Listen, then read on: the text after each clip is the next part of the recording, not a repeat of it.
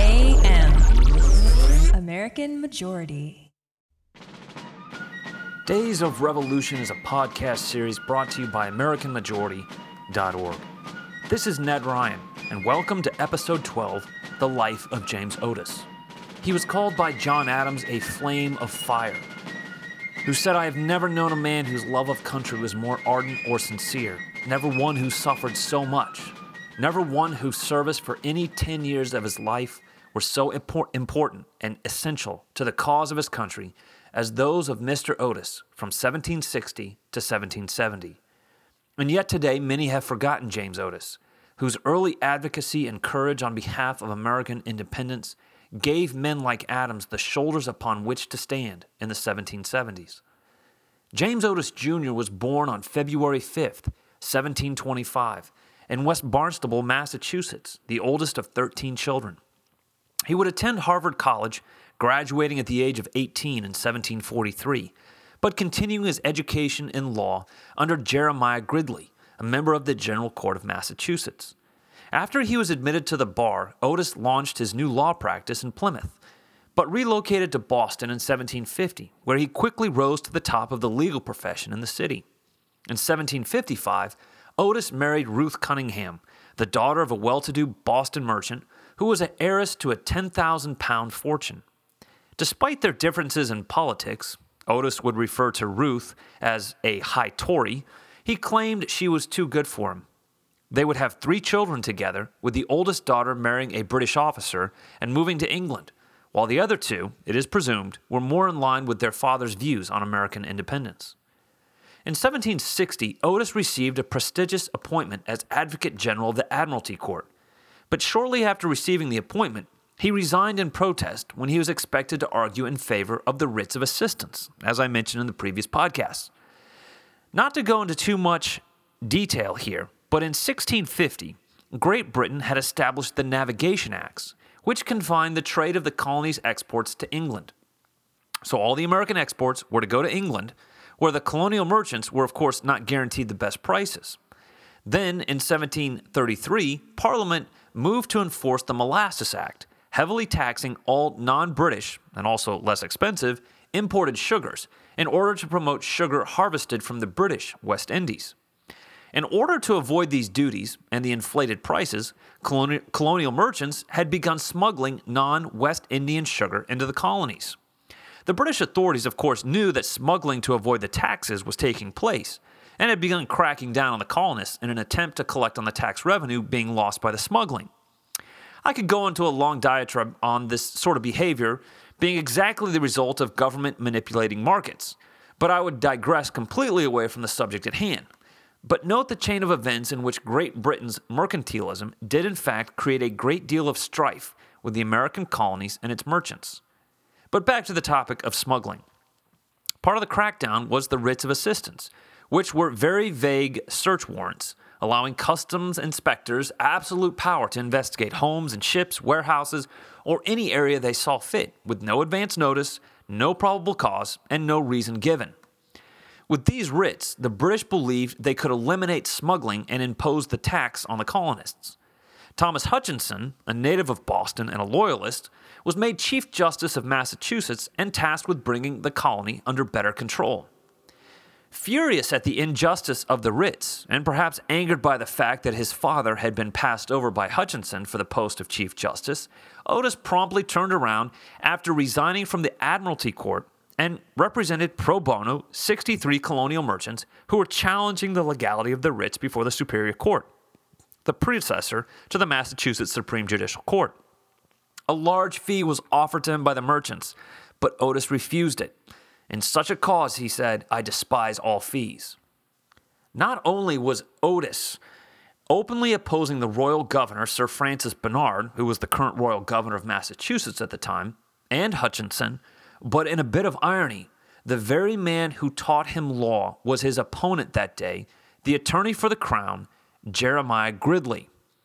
In February of 1761, Otis argued for five hours before the court as a packed house at the Old State House looked on.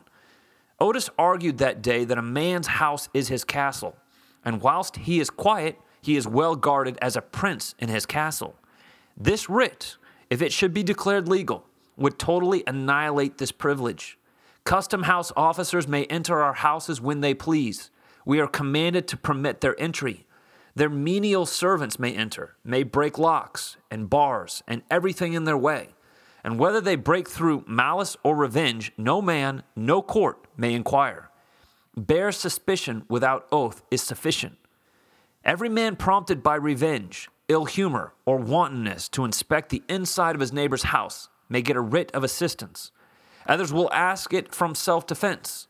One arbitrary exertion will provoke another until society be involved in a tumult and in blood.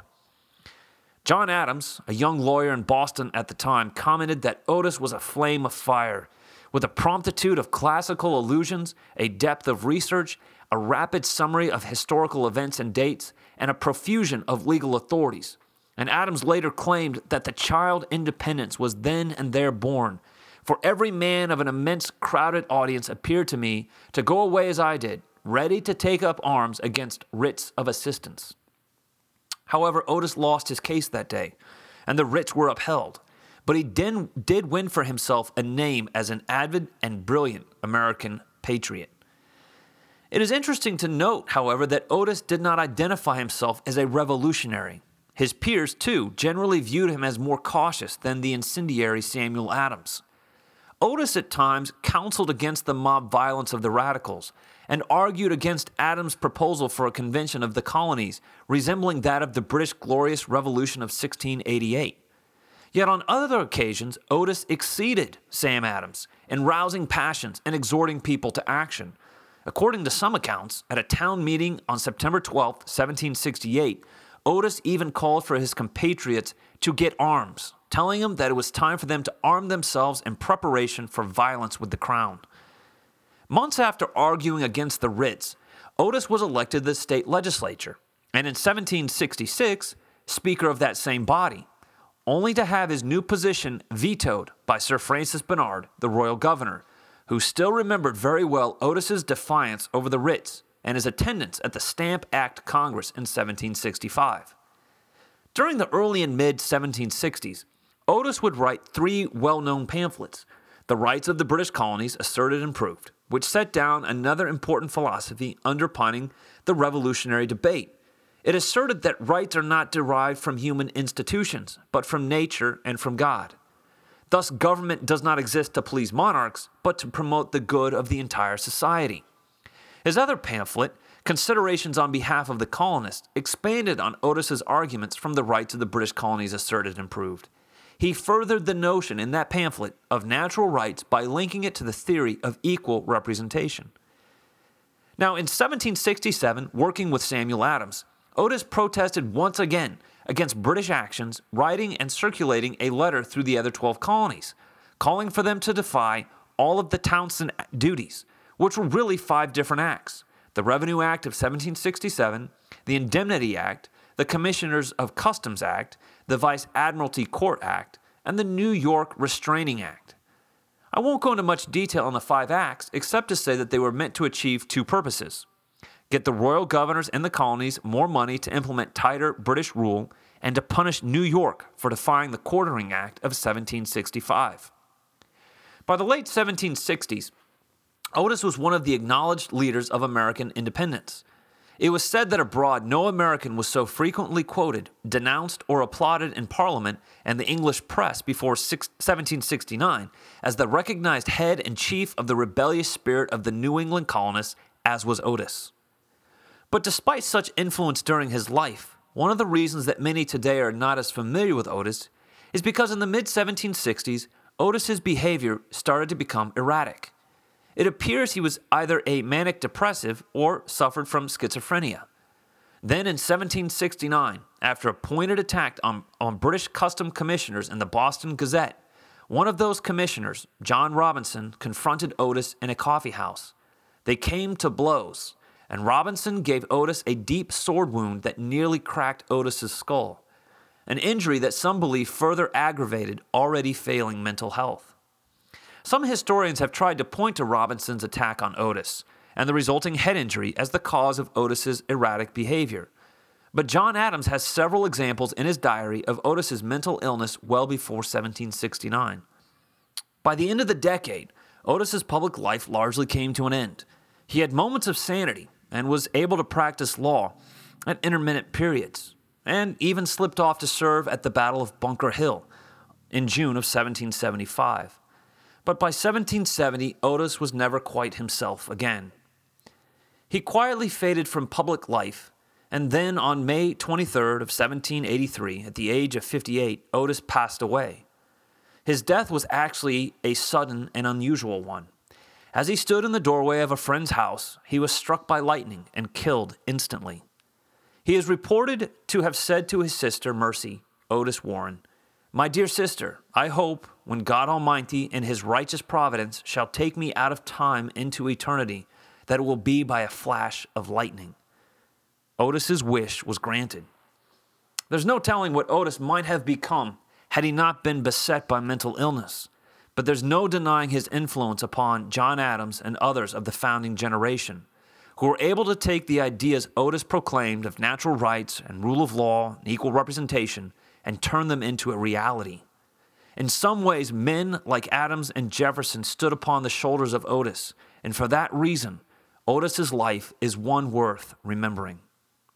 Days of Revolution is a podcast series brought to you by AmericanMajority.org and written by Ned Ryun and Eric Josephson and recorded by Ned Ryun. If you enjoy this podcast on American history, be sure to check out the history of the Constitutional Convention by Ned Ryun at AmericanMajority.org or on iTunes.